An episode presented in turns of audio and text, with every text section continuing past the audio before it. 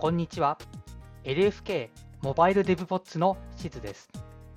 このポッドキャストでは、LINE 福岡、通称 LFK でのスマートフォン向けクライアント開発の現場で使われている技術の紹介から最新の iOS、Android の開発技術の解説、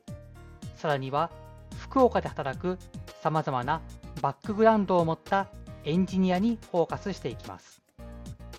なお、このポッドキャストは国内外のエンジニアに向けたものですので、日本語、英語のエピソードを用意しております。はい。では今回も始めていきたいと思います。皆様こんにちは。えー、こちらのシリーズでは、コミュニティで話されている SWIFT の最新情報や共有されている知見について話していきます。特に僕が日頃趣味でウォッチしている SWIFT フォーラムズという SWIFT について話すための公式サイトの内容を中心に見ていきたいと思います。また、話している内容はすべて GitHub に詳細を記載しておりますので、もしご興味があればそちらもご参照ください。今回はオプショナルバインディング時の変数の繰り返しを避ける if レッド省略構文について話したいと思います。今回内容はとてもシンプルで、あの、オプショナルな変数で値が存在するときのみ、まあ、処理を継続するということで、if とかガードを使ってオプショナルバインディングをよくされると思うんですけれども、まあ、その時にあの同じ変数名を使うことが結構一般的なんですけれども、まあ、それを2回繰り返すのは冗長冗長ではないか。というふうに言われていまして、で、それを今回、ま短縮して変数をそのまま書けるようにしたというのが、えー、今回の内容です。おそらく一番よく見るケースとしては、えー、 guard let self equal self みたいな形なんですけれども、それが、えー、 guard let self だけで、えーと self が optional binding されて使うことができるようになります。で、この構文は guard とか let だけではなくて、例えば if let、if var、else if let、else if バー、あとは guard let、guard var、あとは while レッド、while バーというところに使うことができます。ただし、オブジェクト内のメンバー等への optional binding には使うことは今のところできません。これは将来的な検討事項の中に入っています。一方で、えー、 self の optional optional なメンバーをアンラップするということはできまして、これはの暗黙的にセルフドットが省略されている場合でも、えオプショナルバインディングは、えこの省略構文を使うことができます。で、内容としてはここまでなんですけれども、将来的な検討事項としまして、オプショナルのキャスティングも同じようにできるようにしたいということで、あの、アズハテナで片目書いて、あの、キャスティングできたら、バインディングするというような形があると思うんですけれども、これも繰り返し変数を書く必要をなくしたいというふうになっています。あと、これはあの、オーナーシップに関係してくるんですけれども、ボロー変数というものが今今提案されていまして、で、これで新しいキーワードで、まあ今仮でレフとかインアウトっていうのがプロポーザルとかには出てるんですけれども、まあ、これに対しても同じような省略構文が使えるように、省略構文を使えるようにしたいというふうに書かれています。あとはあのさっき使えないと言っていたオブジェクトのネストされたメンバーへのアンラップに関しても、いずれはできるようにしたいというふうに書かれています。あと、いろいろ代替案が出ていまして、例えば、レッドとかバーを省略したいですとか、あとは新しいキーワードを追加したりですとか、あとは、ね、変数名の後ろにハテナをつけたりとか、あとはコトリみたいな形で、ノットイコール2を使うとバインディングされるとか、いろんな提案があったんですけれども、まあ、それぞれいろいろな理由があって、この構文は選びませんでしたっていう理由が書いてありますので、もしご興味があれば、GitHub の方を参照ください。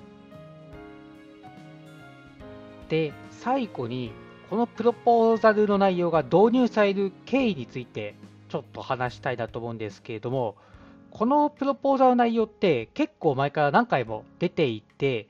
で、あの、 Commonly Rejected List っていうものを実は、あのがありまして、で、この中にこの構文についても、あの、もう導入しないしないよっていうことでずっとリストに載っていて、まあ、それを理由に、あの、リジェクトされていたんですけれども、まあ、今回、その入った理由としては、まず最初にもう実装があったっていうことが1個と、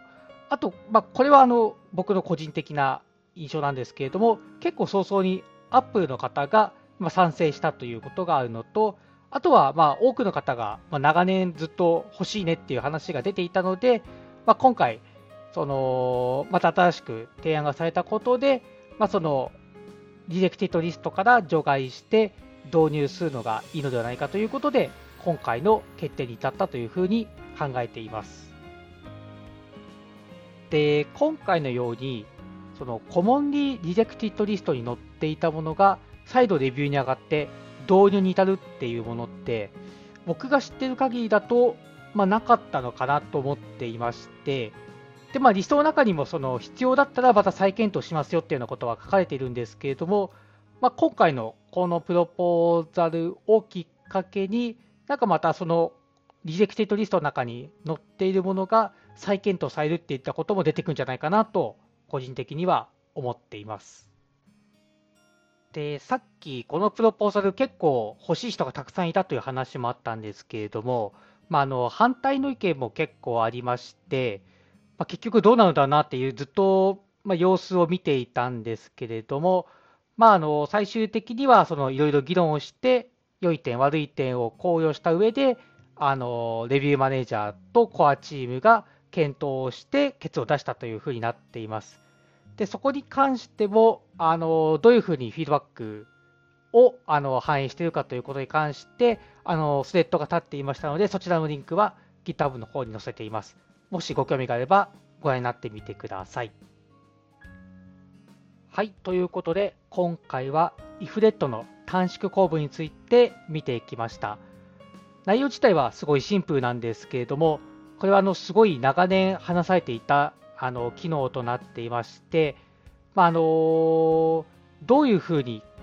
考えてこういう結論になりましたっていうようなそれぞれのあの開発者の方の考え方がたくさん